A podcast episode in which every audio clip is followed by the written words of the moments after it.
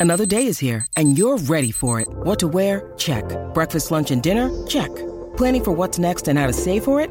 That's where Bank of America can help. For your financial to-dos, Bank of America has experts ready to help get you closer to your goals. Get started at one of our local financial centers or 24-7 in our mobile banking app. Find a location near you at bankofamerica.com slash talk to us. What would you like the power to do?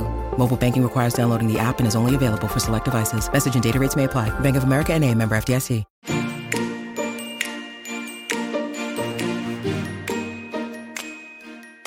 You're listening to Tremendous Leadership with Dr. Tracy Jones. Hi, everyone. Welcome to the Tremendous Leadership Leaders on Leadership podcast, where we pull back the curtain on leadership and talk to leaders of all ages and stages about what it takes to pay the price of leadership. And today I'm very excited to introduce you to Greg Leith. Let me tell you about Greg. Greg's life mission statement is to, in quotes, strengthen great leaders and exponentially accelerate the kingdom. He is the CEO of Convene Corporation, where thousands of Christian CEOs connect around business excellence that is built on a biblical foundation. And before that, Greg was also a senior executive for 20 years with the Service Master Company, which is a multinational $9 billion firm engaged in healthcare and education management, as well as franchising. And he's also a nonprofit leader where he served as the vice president of Arrow Leadership and director of leadership development for the Christian Leadership Alliance. So, Greg, I am so excited to talk to you about the price of leadership. Thanks for having me, Tracy. It's an honor. And you know how much I also was a raving fan of your dad. So this is really a treat for me. Oh, thank you. And to our listeners, I always like to share how we made this tremendous connection. So I am in the Harrisburg area in Pennsylvania. And last November, I emceed the Lancaster Prayer Breakfast, where I crossed paths with a tremendous gentleman, Bud Handwork, who then connected with me. And Bud chairs one of the local groups here in our area of the Christian Convene. And for our listeners, those of you that are familiar with other mastermind groups, like Vistage. This is like that. We'll talk about how it's different, but this is the Christian version of it. And so I've gotten a chance to get connected with the local groups in the area to speak to them. And then I got to meet Greg in person because Bud told me how much you love my father just recently when you came and did a regional event in the Lancaster Trust. So I actually got to meet Greg in person. So, Greg, thank you so much for being here again. It's great to be with you. And one of my stories that I told Bud handwork there in the Lancaster area, which by the way, it took me about two years to learn how to say Lancaster instead of saying Lancaster, California. That's the California version, right? But we anyway, know you're what coast you're from based on how you say Lancaster or Lancaster. Yeah. That's right. And it took me two years to get the audience in Lancaster to stop laughing when I said Lancaster. So, yeah. But I remember walking into Lancaster Bible College one day into the library. I'm a raving fan of your dad. I've heard him speak many times. He's given me the signature Charlie Tremendous Jones hug and I walk into the library there at Lancaster Bible College and I see this, I don't know, life size portrait of your dad. It was very big. And I said to Bud, What the heck? And he said, Oh my gosh, well, Tracy lives here. And I said, Oh my gracious, I'd love to meet her. So this is great for me. It is great. And that's where I got my PhD. Many of the listeners out there know that, but Lancaster Bible College just love that entity and all they do and taught me all about leadership. So, Greg, thank you for sharing that. And I'm so glad you got hugged multiple times by Charlie. I know you're a true leader and you can pay the price of leadership if you ain't got some of his bear hugs for sure. Yeah. And I'm also thrilled to meet one of the little children when you were just a little bit younger in some of his stories of the car going back and forth in the snow on the driveway to go to church because we're going to go to church. And of course, he knew you could never make it out of the driveway that snowy day and told you later, apparently, that he was making memories. So, yeah, oh boy, did he ever. he would also tell us, Hey, I always let you guys just make your own decisions. And we're like, Seriously, did you really just say that?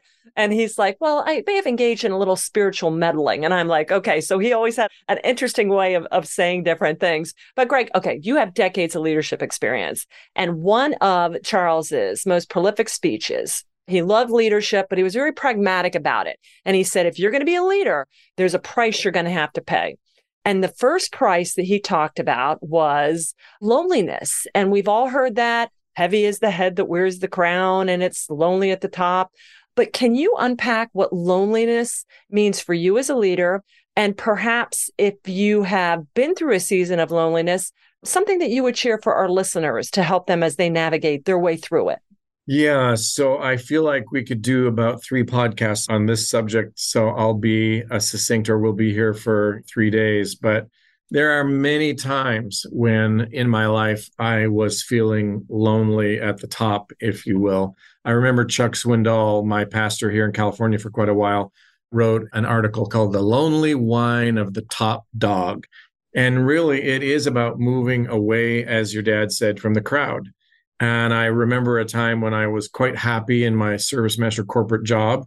I don't know, we were five or six billion at the time. I had started with service master when we were 300 million. And I was with the corporate side, healthcare management, suits, ties, corporate jets, the whole nine yards. And the franchise side were these people who cleaned carpets and drove yellow vans. And I thought, I will never be one of those people. And then I found out that there was a business in Vancouver, Canada for sale doing $40,000. And I said to the guy who wanted to sell it, 40,000 is that a day, a week, a month? And he said, no, a year. Hmm. I said, oh, a year. And so I went to the people doing what he did in Toronto, Canada, where I was living, and said, How much do you do? And they said, 7 million. So I quickly bought the guy's business in Vancouver but I was driving by myself in my little Audi 5000 from Toronto to Vancouver the entire time, thinking, I just spent all the money I had. I don't know why I'm going out there to clean carpets. This is ridiculous. And the last day of my drive, I was super tired, drove through the night. It was about three o'clock in the morning. And I found a motel that I pulled into the parking lot turned off the car and slept for two hours till I went to my first meeting with my new business in Vancouver, Canada. The entire drive, I can promise you, I was lonely. Mm-hmm. And then as I inherited the business, there was a guy who was mostly drunk, there was a drug addict, there was a broken down vehicle. I fired everybody and started cleaning carpet myself. Mm-hmm. So here I am cleaning carpet in the middle of the night at two o'clock in the morning with a Bible college degree, with a business degree that I just left corporate with the suits. And I said, What am I doing? This is ridiculous. And I surely was lonely. I've been very encouraged by this is going to sound, you're going to be like, whoa, what the heck is that? But I'm encouraged by the contents of Abraham Lincoln's pockets the night he was shot. And the reason I'm encouraged by that is because he was was in his pockets was just kind of normal stuff. He had a country boy's penknife. He had his spectacles tied together with a piece of twine. He had a handkerchief, a watch fob. But here's the best part eight articles in his pocket on why history would call him a great president. Hmm. Lonely at the top. Yes. Wow, that is fascinating. Have you ever read the poem? And I cannot believe I have never heard this. And if anybody says, I can't believe you haven't heard this, I'm going to say, why didn't you tell me earlier about it? It's called The Indispensable Man. Have you ever read that poem? No. Okay, I'm going to blog it. So you didn't know either, but it's very much the same thing. And it's all about the allegory or the parable is when you leave an entity, and you think you'll be missed. Oh, I can't leave. I'm so good. I'm up here at this paradigm kind of thing. Put your hand in a bucket, take your hand out of the bucket and look at the bucket. When you go, that's how much people remember you. It's not a mean thing, but it's all about listen, it keeps you humble. That no matter where you go, and I love, I love that story that you were up there and here you are in the middle of the night cleaning carpets. That is good for the soul, Greg. Good for the soul to keep you really focused on, hey, the peaks and the valleys of leadership. So I appreciate you sharing that. You're welcome. All right, loneliness. The next thing he said is, I'm sure you were weary too, is weariness. And my dad would always tell me, Tracy, so much of leadership is you're going to have to be picking up the things that other people should be doing, but they're not doing. And it's tiring. And we have this beautiful soul and we have this eternal spirit, but we're still just mere mortals. So, how do you combat weariness as a leader? Well, I was really encouraged at one point in time in my career, in my life, I was a Youth for Christ board member in the Canadian Youth for Christ for the country. And I had the privilege of hearing a talk by Torrey Johnson. Torrey Johnson was one of the early Youth for Christ people before Billy Graham, and then during the Billy Graham era as well. And Torrey did a talk one time. He was just one of the most powerful preachers. And he did this talk where he was basically kind of in the genre of your dad, frankly. And he was talking about when you're tired. And he said, when you do work, you get tired and you get so tired sometimes. And he said, sometimes I'm so tired. I go back to the hotel room. I lay on the bed. I'm too tired to take my clothes off and I fall asleep on the bed and wake up at two in the morning. And that is actually encouraging to me that what God is not for is us to have three vacation homes and golf after we sell the company for $100 million while we're doing absolutely nothing for the kingdom. We might be excessive in our purchasing habits. Mm-hmm. Nothing wrong with great cars, but you probably don't need five or 6 mm-hmm. uh, nothing wrong with great houses, but you probably don't need four or five. And so I'd rather be tired in the work of the kingdom, tired in the work of leadership, tired in the work of helping people than I would be to be living a life full of leisure that when I get to heaven, I'm going to get through the reward line really fast because God doesn't have much to say. Well, and I think you hit the nail on the head. There's good weariness and bad weariness, just like loneliness. There's the good lonely, like we saw Christ go off on his own, and then there's the bad loneliness. But the weariness is very interesting that you talked about. And Torrey with finishing the race strong means you don't let off the paddle. Dad did not like it when he would ask people, and he's like, Well, what are you doing? And they're like, Oh, well, we're retired. And I'm like, Oh, don't say that He's like, we don't ever retire in the kingdom. What if John would have retired on the Isle of Patmos? We finish strong and be weary. And I mean, there are times where I'm so tired, but there's a good weariness that you know that you are just exhausted, but in such a good way. I love the Youth for Christ. I was in that as a youngster. Yeah. I mean, frankly, there are people that are tired from doing nothing. Yes. And really, the redefinition of those people's quote tiredness is that they're actually bored with yes. the lack of accomplishment in their life. And there's some people that I don't want to get behind in the rewards line in heaven because they're going to be getting a lot of rewards from God. I think we often forget that there is rewards in heaven and everybody thinks it's weird and everybody kind of comes pushes back against it and says, "Oh, really? I mean, God wouldn't set up a reward plan really like you didn't set up a reward plan for your kids when you said if you do these chores, you get five stars or whatever. God says we are going to be rewarded for the things we accomplish on earth. And if we get that, then we will be ready to receive these rewards from God. I don't want to be the guy who God says, hey, next, Leith, you didn't do much. Just go to your mansion and see you later. I love it. Well, I call that stacking crowns. And you said that accelerate the kingdom. We're building it up and doing it now versus later. One of my favorite books. Have you ever read Erwin Lutzer's One Minute After You Die? Yeah. I mean, I read that probably at least every other month, but he talks about that and what we're doing here. It's the parable of the talents we're going to be doing in heaven. And I'm like, man, I don't want to be unemployed in heaven. You know what I'm saying? No. I want to be having discussions with you and having Greg about how incredible things are and loving our Lord. What we're doing here, we're honing our chops, our spirit. We're just in a different form that we're going to be doing that. So I love that you brought that out. And that's why he says, don't grow weary and why we don't say, okay, I said the prayer, I'm done. I just kind of sit back and wait until the end. Oh, no, no, well, no, no, no. To sort of bounce off one of your dad's eternal life insurance policy pamphlets, you don't want to say, I got a fire insurance policy against hell and I have nothing to do till I get to heaven, that's ridiculous. It is ridiculous. I love it. All right. So, loneliness, weariness. The next thing he talked about was abandonment. And again, abandonment, there's good abandonment and bad abandonment. We hear fear of abandonment, or if you're in pet rescue like me, that's a bad thing. But what my father talked about, abandonment was really like a hyper focus. And I can remember one time I went into the basement, that's where his office was. And I just, as a teenager, he was at the height of his career. And I remember him just sitting there and kind of with this look on his face. And I was like, What's up, dad? And he said, Tracy, I do more in a day to contribute to my failure than I do my success. And I'm like, What are you talking about? And he's like, you need to learn the law of abandonment, which is pruning, which is stop thinking and doing what you like and want to think about in favor of what you ought and need to be about. So it's really capturing all those thoughts. And the devil loves busyness and working our fingers to the bone, but not all work is the purest form of our work. So, can you talk about with all your transitions, with all your things, with all the different requirements on you, how do you deal with abandonment and stay really tightly focused on the best and highest use of God's calling for you?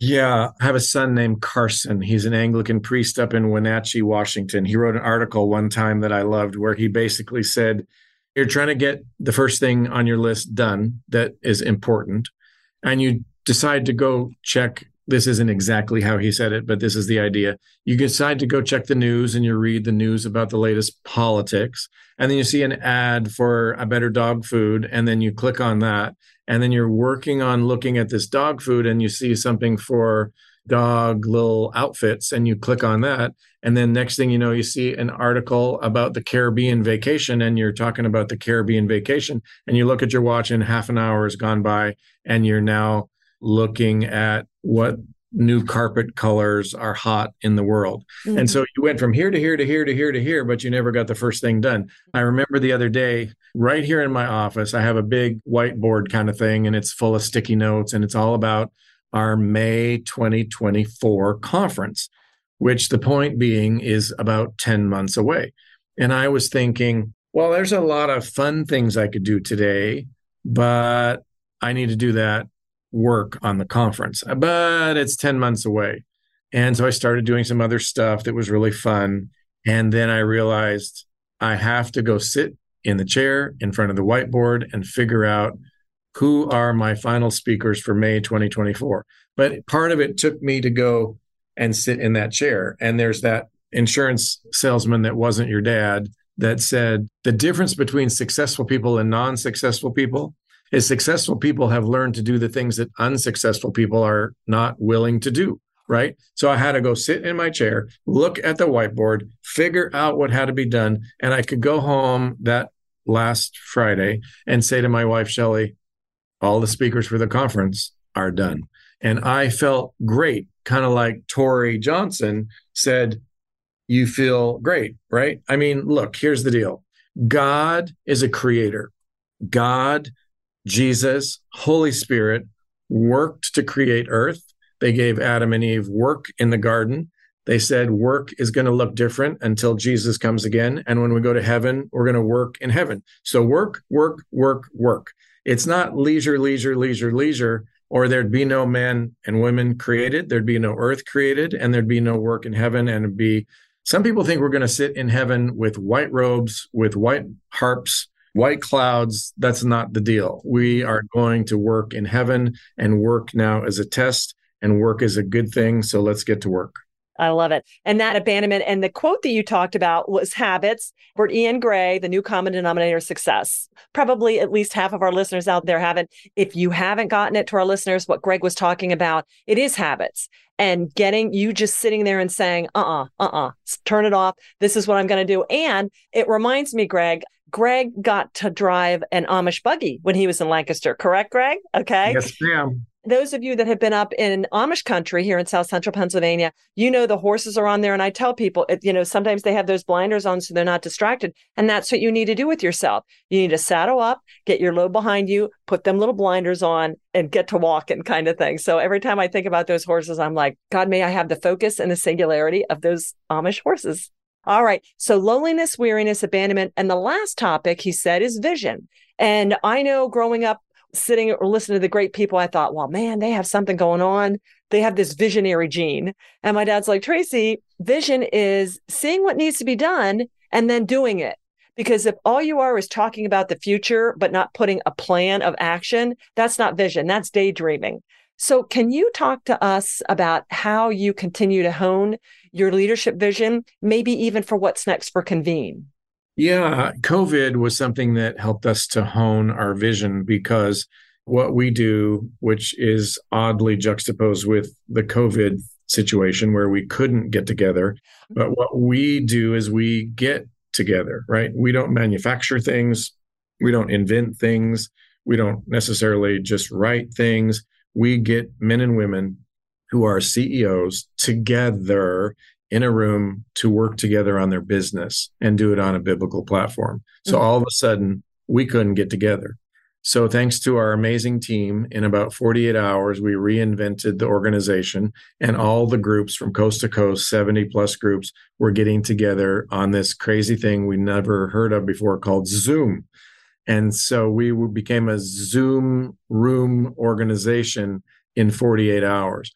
And that was a vision from our field leaders and our headquarters leaders that we basically said, how can we reinvent the original vision? Because the original vision, as you indicated, was let's create a faith based version of Vistage, mm-hmm. which is a takeoff from these mastermind groups of earlier days that said the power of many minds around a table is greater than the power of one. Mm-hmm. And so that was a reinvention of our vision, and it was a very exciting time. And today, the virtual convene groups are emerging as a very significant piece of our business. So that's exciting. Oh, I love hearing that. So thank you for sharing that, Greg. So we covered loneliness, weariness, abandonment, and vision. Anything else, all things leadership, that we have not hit on with the price of leadership context that you would like to just share with our listeners? Well, something that I learned in my service master days 20 years was that you need to value people and you need to not see people as a unit of production, but a person to be loved and valued and appreciated, right? So in those days, that seemed very faith esque, kind of like, oh, that's what you Jesus people do is you love people and you kind of pat them on the back and you say I love you. Well, the studies have now concluded that when you love people, they perform at a higher level and the organization is more profitable. That was a Harvard study called the service profit chain. The service profit chain said exactly what I just said. When you value and appreciate and love people and take care of them, you will end up having them do a better job for you and there will be more profit. So the service profit chain is a big deal. And we try to teach that throughout our convene network. Oh, I love hearing that. So more and more leadership stuff like that I'm teaching, they say the L word, love. Even in the secular, like before it was like, oh, of course you would say that. It's like, no, no, no, the heart of the leader, the love of the leader for the people. And I know Ken Blanchard would always tell me, Tracy, look at every person as an oyster. There's a pearl in there somewhere.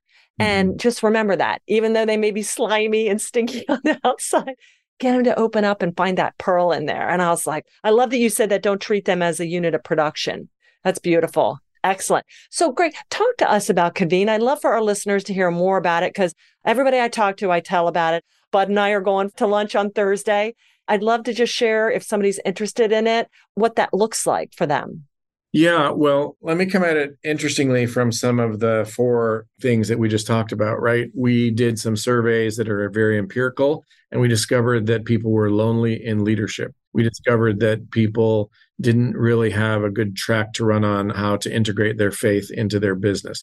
We discovered that people were concerned about profitability vis a vis faith and all those kinds of things. So, Vistage, we looked at other models. We looked at the Bible, this whole notion of Jesus and the 12 disciples for three years, right? Where he was in a peer to peer networking group, if you will.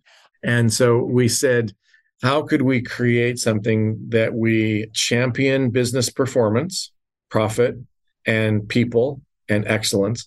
And how do we do that all laying it on a biblical platform? And so about 28 years ago, We were at Saddleback Church with a pastor named Brian Thatcher and an elder named Rick Green. And Rick was in Vistage and Brian was with the Navigators. And they put the sort of peanut butter and the chocolate together and created BBL Forum, Beyond the Bottom Line, turning the Sunday stuff into Monday stuff for better lives and better business. Wow. And that was how we began. And of course, Rick Warren, if you're listening, it started at Saddleback Church, but it actually did because Brian and Rick were going to Saddleback Church. Now, back in the day, 28 years ago, Saddleback was not this giant mega church. It was an organization meeting in high school gyms. And so we're very grateful for the fanning the flames of convene that Rick Warren did and really great blessing that occurred by us being able to build on some of the relationships at Saddleback. We are basically about business performance and eternal perspective. We're about people helping each other to run a great business. And I'll never forget, there were four objectives at Service Master when I was there. One was honor God in all we do, help people develop, three, pursue excellence, four, grow profitably. And we would often at times not be as close to being on budget as we wanted to be.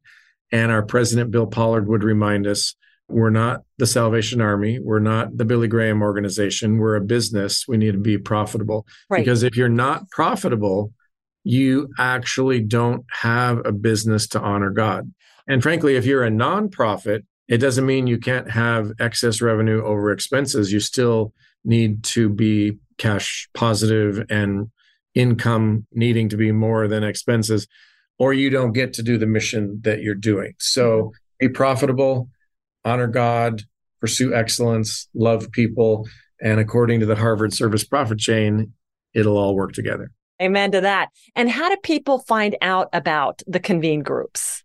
So our website is convenenow.com, as in click on it today and get out there, convenenow.com. Don't keep leading alone. That's not how God designed you. He designed you to work in community. And when you bring an idea, a problem, a difficult situation to the group, it happens all the time that you come up with a better solution than doing kind of banging your head against the wall by yourself in a locked room. I love that. And I love you tied it back to the price of leadership because leadership is a shared endeavor and you have your followers, but leaders have to pour into one another, just like Jesus with the disciples. And so, for the leaders listening out there, who pours into you? And I'm not talking about your spouse. You need to get with people, with peers, so they can pour into you. And I just have been just as, you know, I was a Vistage member earlier. When I first got back, I knew enough to know that I could be the smartest person, but we are never meant to do this alone. And there's so many benefits and advantages to it. So thank you, Greg, for stepping in and sharing about leadership and all the work you're doing with Convene. Cause I know so many people that are involved with it. I met so many business owners and just to see the impact you have on them is really profound. Well, it's a pleasure that we get to do it and to kind of fan the flames of the vision of our founders and really to honor the biblical values of community and really advancing the kingdom of God. It's not really very fun to say, I'm building a business for myself to make a lot of money so I can squirrel it away and die with millions of dollars in the bank. That is not a life worth living. Absolutely. Well, that's what happened in the parable of talents, right? That didn't end too well. he got cast out and called lazy and wicked. So I love that you're bringing that perspective. Well, Greg, just thank you so much to our listeners out there. We will have all Greg's contact information out there on LinkedIn and his website. Please do be sure and check out and to our listeners. We wouldn't have a podcast without you. We thank you so much for tuning in. We thank you so much for paying the price of leadership. If you like what you've heard, please be sure and hit the subscribe button. And if you do us the honor of a review, we would be so thankful and share this with some other leaders that need to hear some of the wisdom and some of the insights and experience that Greg has shared. And you keep on paying the price of leadership. Greg, again, thank you so much. I'm thrilled we connected. I look forward to many more tremendous connections in the future. Thanks, Tracy. You're welcome. And to our listeners out there, you have a tremendous rest of your day. Bye bye. Thank you for listening to Tremendous Leadership with Dr. Tracy Jones. Find out more about Dr. Jones at www.tremendousleadership.com. If you've been ignited by something you heard in this episode, Let us know by leaving a review for Tremendous Leadership wherever you listen to podcasts, or by sending us a message through www.tremendousleadership.com.